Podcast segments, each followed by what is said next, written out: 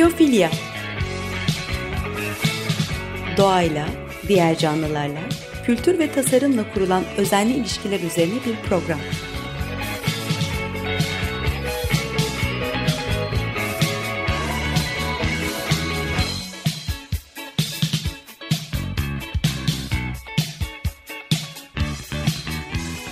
Hazırlayan ve sunan Nurhan Healer.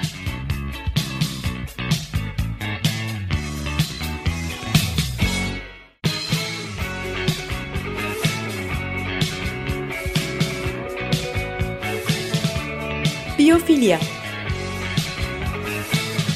Doğayla, diğer canlılarla, kültür ve tasarımla kurulan özenli ilişkiler üzerine bir program.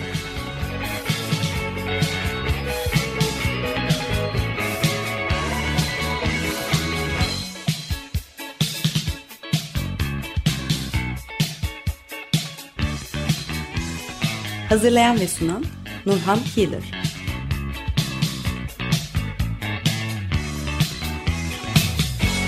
Zorlu Holding Sürdürülebilirlik Platformu Akıllı Hayat 2030, herkes için daha yaşanabilir bir dünya diler. Merhaba Açık Radyo dinleyicileri, bizimle olduğunuz için teşekkürler. Ee, bugün şehir hayatında stresten bahsedeceğim. Ee, bu konuyu iyi ele alan e, ve Princeton yayınlarından çıkan bir kitap var. Ee, Nicholas Rose ve Dave Fitzgerald'ın Kentsel Beyin, The Urban Brain e, kitabı. Bu kitap karmaşık, sürekli değişen, genellikle stresli yerler olan şehirlerde yaşayan insanların e, ruh sağlığına odaklanıyor. İki yazarı var. E, birisi Nicholas Rose, e, University College London İleri Araştırmalar Enstitüsü'nde ve Avustralya Ulusal Üniversitesi Sosyal Bilimler Araştırma Okulu'nda fahri profesör. 2012 yılında e, King's College London'da küresel sağlık ve sosyal tıp departmanını kurmuş.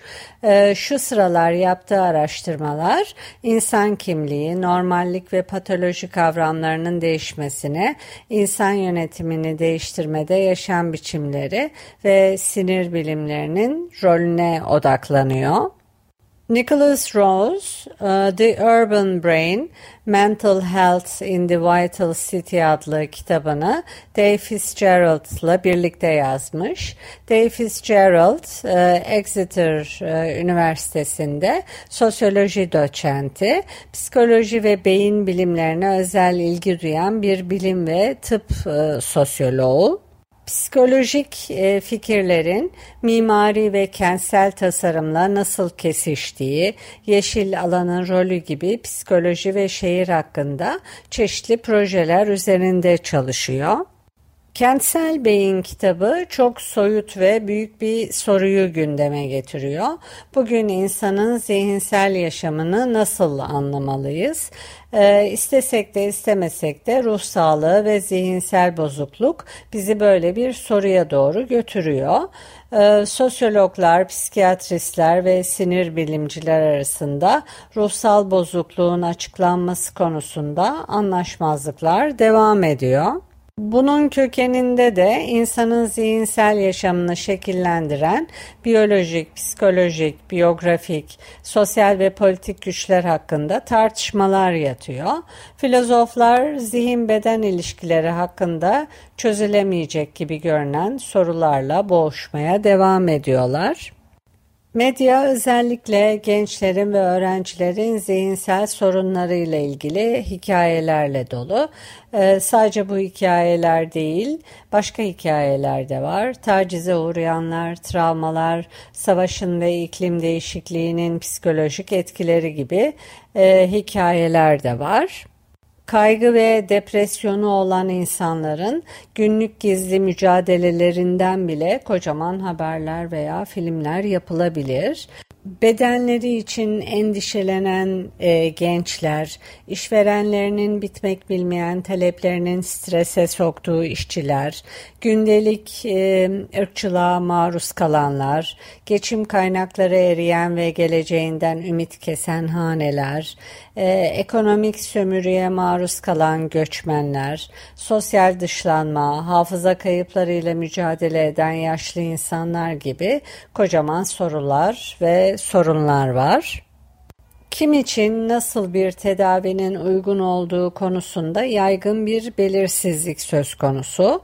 E, psikiyatri ile ilgili olarak her zaman kırılgan ve tartışmalı olan normallik ile patoloji arasındaki ayrımı sürdürmek e, giderek zorlaşıyor. Kitap e, zihinsel sorunlar ve kentsel yaşam arasındaki ilişkiye odaklanıyor, çıkarımlar yapıyor. Aslına bakarsanız kent yaşamının insanların refahı ve yaşam şansları için iyi olabileceğini düşünmek e, için de bir sürü neden var. Kentsel alanlarda yaşayan insanların genel olarak başka yerlerdeki insanlardan daha zengin olduklarına dair uzun süredir devam eden argümanlar var. Sağlık tesislerine daha fazla erişim, daha fazla siyasi nüfuz, genellikle daha fazla kültürel ve kişisel fırsatlar, daha güçlü sosyal ağlar gerçeği de söz konusu. Yine de araştırmalar en azından 19. yüzyılın ortalarından bu yana e, şehirlerde daha yüksek zihinsel bozukluk oranları olduğunu gösteriyor. Aslında zihinsel sıkıntıyı kışkırtan şey e, kentsel deneyimin kendisi de olabilir. İnsanlık tarihinde ilk kez e, dünya nüfusunun çoğunluğu şehirlerde yaşıyor. Özellikle büyük şehirlerde. Büyük ölçüde kırsal alanlardan gelişmekte olan mega şehirlere göç var. Afrika, Asya ve Latin ülkeler e, bu göçü yönlendiriyorlar. Ee, tahminler e, 1,7 milyar insanın veya dünya nüfusunun %23'ünün en az 1 milyon nüfusu bir şehirde yaşadığını gösteriyor. Böyle çarpıcı rakamlar zihinsel sorun ve şehir hayatı sorusuna yeni bir aciliyet kazandırıyor. Bu yeni göç kalıplarının göç eden bireylerin veya ailelerin zihinsel yaşamlarını nasıl etkilediği ya da nasıl etkileyeceği konusunda çok şey de bilmiyoruz. Kent ruh sağlığı konusu sosyologlar ve antropologlar ya da sosyal politika ile ilgilenenler tarafından kesinlikle ele alınan bir konu. Yani göz ardı edilmiş değil. Ama bu bir tür uzmanlık alanı alt disiplinlerle ilgili bir endişe haline geldi. E, kitap ruh sağlığıyla şehir arasındaki, biyoloji ile sosyoloji arasındaki, canlılık ile cisimleşme arasındaki ilişkilerin temellerini izliyor. Özellikle değişken stres kavramı kentsel yaşamın gerçeklerini ve kentsel sosyal yaşamın ekolojik özelliklerinin etkilerini e, daha iyi kavramaya çalışan araştırmacılar için önemli. Sadece mekansal eşitsizlikler, adaletsizlikler veya sadece sosyoekonomik fenomenlere değil, aynı zamanda psikolojik ve biyolojik seviyelerde kolektif yaralara da odaklanıyorlar. İnsanların yaşadığı yerleri, e, habitatı anlamak, ekolojik bir bakışla insanların fiziksel çevresini anlamlandırmak yaygınlaşıyor. Haberler ve belgeseller ise insanların kuraklık, sel ve orman yangınları, e, bu gibi durumlar karşısında nasıl e, idare ettikleri, başa çıktıkları, yeterli beslenme ve hastalıklarla mücadele etme durumlarını, kendilerinin, ailelerinin, diğer canlılar arasında hayatlarını nasıl e, sürdürdüklerini görselleştiriyor. Kırdan kente göç, e, kentsel yerleşimin en güçlü sonuçlarından bazılarını e, yoğunlaştıran ve görünür kılan kentsel canlılık modları yaratıyor. E, uluslararası sınırları aşan göç genellikle zehirli ve ırkçı siyasi ajitasyon odağı haline gelirken milyonlarca birey ve ailenin kırsal kesimden köyden veya taşra kasabasından şehirlere göçüne daha az ilgi gösterilebiliyor. Ee, hareket eden insanı sayısal olarak ele almaktan daha fazlası var. Ee, hukukta, araştırmalarda ve istatistiksel verilerde, kamusal tartışmalarda, benlik ve başkaları tarafından algılanmada, e, gerçekte kimin göçmen olduğu sorusu da e, çok fazla da çözülmemiş durumda. E, herkesin hareket ettiği ve hareketin göç olarak sayıldığı göz önüne alındığında nereye, kim ve neden göç ediyor? O halde belki de daha iyi bir yaklaşım e, kırsaldan kente göçün çıplak gerçeğini bir kenara bırakıp deneyimin kendisine odaklanmak olabilir. E, küçük bir kırsal kasabadan veya kırsal bir çiftçi topluluğundan e, devasa, genişleyen bir mega kente taşınmak aslında nasıl bir duygu yaratıyor? Göçmen yolculuğu e, mesela Mumbai, İstanbul, Kinshasa, Dakka veya Birmingham'da sona erenler için e, bu deneyim e, nasıl farklılaşıyor? 19. ve 20. yüzyılın zirvesinde kırsaldan gelen göçmenler insan bilimlerinde özel bir ilgi odağı haline geldi.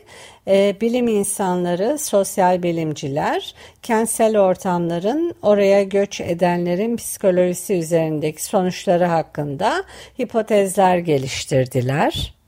Sosyal bilimciler kentsel deneyim hakkında bazen şehir sakinlerini bozan şeyin ne olduğunu haritalamaya ve teorileştirmeye çalıştı.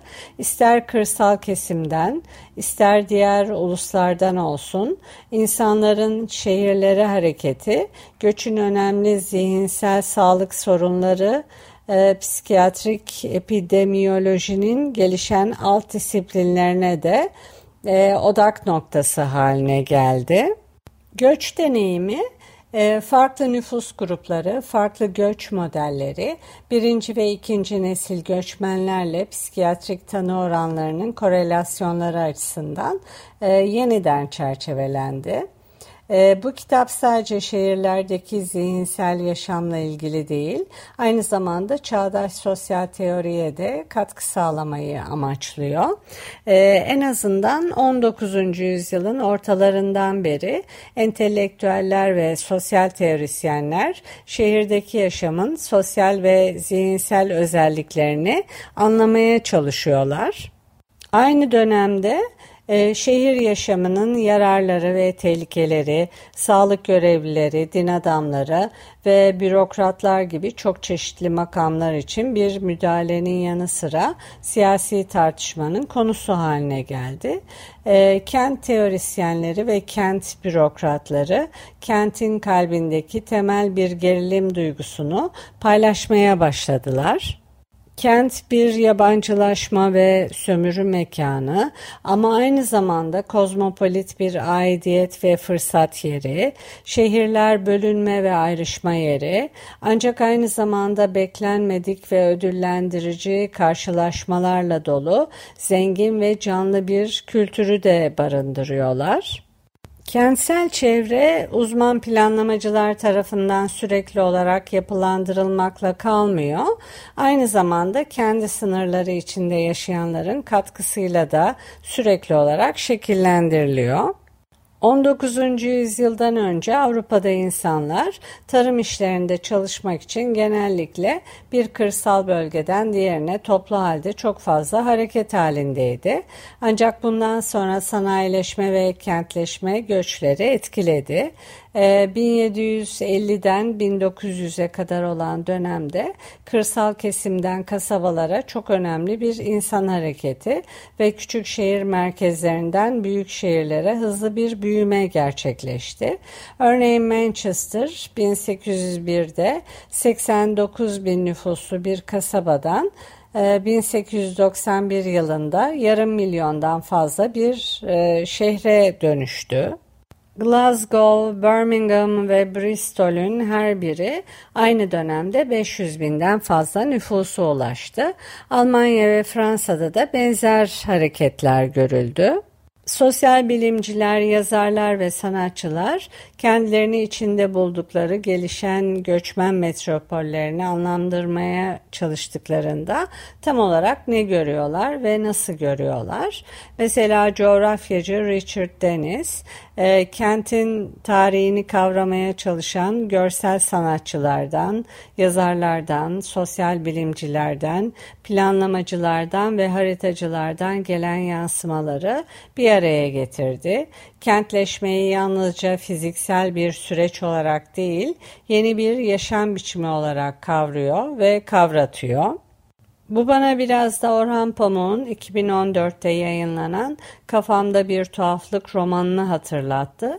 Ee, romanda 1960 yılların başlarında Konya Beyşehir'den İstanbul'a göç eden, seyyar satıcılık yapan Aktaş ve Karataş ailelerinin e, İstanbul'a tutunma hikayesiyle e, göçü, toplumsal dönüşümü, gece kondulaşmayı, hemşehrilik bağlarını ve bireysel varoluş süreçlerini e, İstanbul özelinde anlatıyor. Hatta seyyar satıcılık üzerinden bile anlatıyor diyebiliriz. Konya deyince de aklıma orada gördüğüm bir seyyar satıcı e, geldi. E, sokakta e, nohut gibi bakliyat satıyordu. E, baklagiller satıyordu. Ee, ve bir tabelası vardı. Neon bir tabela. Böyle kayan e, tabelalardan e, hem ne sattığı yazıyordu hem de kendi adı geçiyordu galiba. E, ve herkesin kendisini bir şekilde var etmeye ve görünür kılmaya çabaladığını düşünmüştüm e, şehirde. E, konuya devam edeceğiz e, ama önce bir müzik arası verelim. E, Karen O ve Danger Mouse'dan Redeemer'ı dinleyeceğiz. Tekrar merhaba Açık Radyo dinleyicileri. Ben Nurhan Keeler. Biyofilia programındayız. Karen O ve Danger Mouse'dan Redeemer'ı dinledik. Ee, Nicholas Rose ve Dave Fitzgerald'ın Kentsel Beyin The Urban Brain kitabından bahsediyordum. Kitap e, karmaşık, sürekli değişen, genellikle stresli yerler olan şehirlerde yaşayan insanların ruh sağlığına odaklanan bir kitap. Kitap Princeton yayınlarından çıktı. Kitap bu konuyu ele alan disiplinlerden de bahsediyor. Bugün psikiyatrik epidemiyoloji, göç ve ruh sağlığı arasındaki ilişkiye yönelik çalışmalarda önde gelen disiplin olmaya devam ediyor. Epidemiyoloji, toplumdaki hastalık, kaza ve sağlıkla ilgili durumların dağılımını, görülme sıklıklarını ve bunları etkileyenleri inceleyen bir tıp disiplini e, sağlıklı ortam sağlamak ve hastalıkları azaltmak için sağlıkla ilgili e, bilgileri toplamak, yorumlamak ve kullanmak bu bilim dalının amaçları arasında.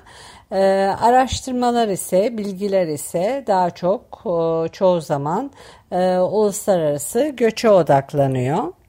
Zihinsel sağlık ve göç üzerine araştırmalarda e, uluslararası bir grup e, göçün ruh sağlığı yükünde bir artışa mı yoksa bir azalmaya mı yol açtığının belirsiz olduğunu belirtiyor. E, farklı göçmen grupları arasında ruh sağlığı değişebiliyor. Mültecilerde daha yüksek depresyon ve travma sonrası stres bozukluğu gözlemlenirken e, işçi göçmenlerde daha düşük depresyon gibi farklılıklar e, söz konusu olabiliyor. E, bu farklılıklar uluslararası göçmenlerle kasaba ve köylerdeki evlerinden metropollere göçenler arasında da gözlemlenebiliyor. Göç e, böyle basit bir öncesi ve sonrası süreç değil. E, bunu her birine belirli psikopatolojik fenomenlerin eşlik edebileceği bir e, süreç olarak düşünmemiz gerekiyor. Göç sırasında menşe ülkedeki yüksek hastalık oranları, göç deneyimi sırasında sosyal ağların kaybı ve ardından ayrımcılık, finansal zorluklar ve göç sonrası dönemde uyum stresi gibi etmenler var. E, psikoloji literatüründe kültürlenme e, psikolojik durumlarla birlikte ortak bilgi, tutum ve değerlerin e, bir kültürel deneyimler kümesinden e, diğerine geçmeye başladığı süreci tanımlıyor. Göçte bu da yaşanıyor. Öz kimlik ve öz saygıda psikopatolojik sonuçları olabilen bozulmalar yaşanabiliyor. Ee, zihinsel sağlığın bozulması özellikle kafa karışıklığı, kaygı, depresyon, marjinallik ve yabancılaşma duyguları, stres faktörleri, stres davranışları artıyor. Elbette göç her zaman ruh sağlığı için doğrudan olumsuz bir deneyim değil. Bir yandan stres ve yabancılaşma varsa aynı zamanda tatmin, gelişmiş ekonomik ve sosyal fırsatlar, kültürel ve psikososyal kısıtlamalardan kurtulma şansı da var. Ee, örneğin Kanada'da göçmenlerin sağlığı ee, hem göç veren yerden, geldikleri yerden e, hem de ev sahibi ülkelerdeki genel nüfustan daha iyi olma eğiliminde. Ee, bu iyi olma hali göçmenlerin Kanada gibi bir ülkeye yerleşmesine izin verilmesi için geçmeleri gereken birçok filtre ve değerlendirmeyle de ilgili olabilir. Yani zaten iyileri alıyor olabilirler. Bu nedenle e, ruh sağlığı ve göçle ilgili literatür karmaşık ve çeşitli bir hal alıyor. Ayrıca her göçmen başkası için resmi veya kaçak olarak da çalışmıyor. Aralarında girişimciler de var. Ee, birlikte göç ettikleri kişilere ve diğer göçmenlere de olanak sağlıyorlar. Ee, mesela Türkiye'de Nizip'te çalışmayan sabun fabrikaları vardı. Bir dönem sabun üretilmiş sonra bazı kalite problemlerinden ötürü durmuştu bu fabrikalar. Ee, Suriyeli yatırımcılarla çalışmaya e, ve ticaret hareketlenmeye başladı. Artık bu fabrikalarda yeniden Halep sabunları üretiliyor. Ee, dış ticarette arttı ee, ve hem e, Suriyelilere hem de yerel topluluklardan kişilere iş olanakları da sağlıyorlar. Bir de aklıma antik gelecek Ladak belgeseli geldi. Bu belgeselde e, köyden şehre gelenlerin şehirde kaynaklara zor eriştiğini, bir müddet sonra geri dönmek istediklerinde köydeki yetilerini ve varlıklarını kaybettiklerini gösteriyordu. E, köylerde e, tabii daha çok yaşlılar kalıyor ve onlar da hayvanları e, uzağa otlatmaya götüremiyorlar. Evlerini yollarını inşa edemiyorlar. Hasadı tek başına yapamıyorlar. Bunlar kolektif işler. Ee, sorunlara çözümü kendilerini hiç tanımayan yerel yönetim veya merkezi yönetimlerden bekler hale geliyorlar. Şehirdekiler e, ise dil öğrenmeye çalışıyor, özellikle İngilizceyi ama çok az öğrenebiliyor. E, çalışmak için çocuklarından uzakta kalıyorlar. Çocuklar başıboş büyümek zorunda kalıyorlar. E, bu bana başka bir örneği hatırlattı, Gürcistan örneğini. E, Gürcülerle konuşmuştum. E, başkalarının çocuklarına, yaşlarına veya evlerine bakmak için Türkiye'ye veya başka ülkelere göç eden e, Gürcülerle konuştuğumda sorun büyüktü kendi çocukları ve gençlerinden kayıp nesil diye bahsediyorlardı. Ee, yani göç edilen şehrin stresiyle iş bitmiyor. Bu sorun kırsala ve arkada bırakılanlara da yansıyor. Bu konuda yapılan araştırmalar e, ve göç, stres, kentsel beyinle ilgilenen disiplinler e, her geçen gün artıyor. Ee, önümüzdeki programlarda bu konuya devam edeceğiz gibi görünüyor. Ee, evet bir programın daha sonuna geldik. Dinlediğiniz için teşekkürler. Edit için Açık Radyo Prodüksiyon ekibine teşekkür ederim. Bir sonraki programda buluşmak üzere. Hoşçakalın.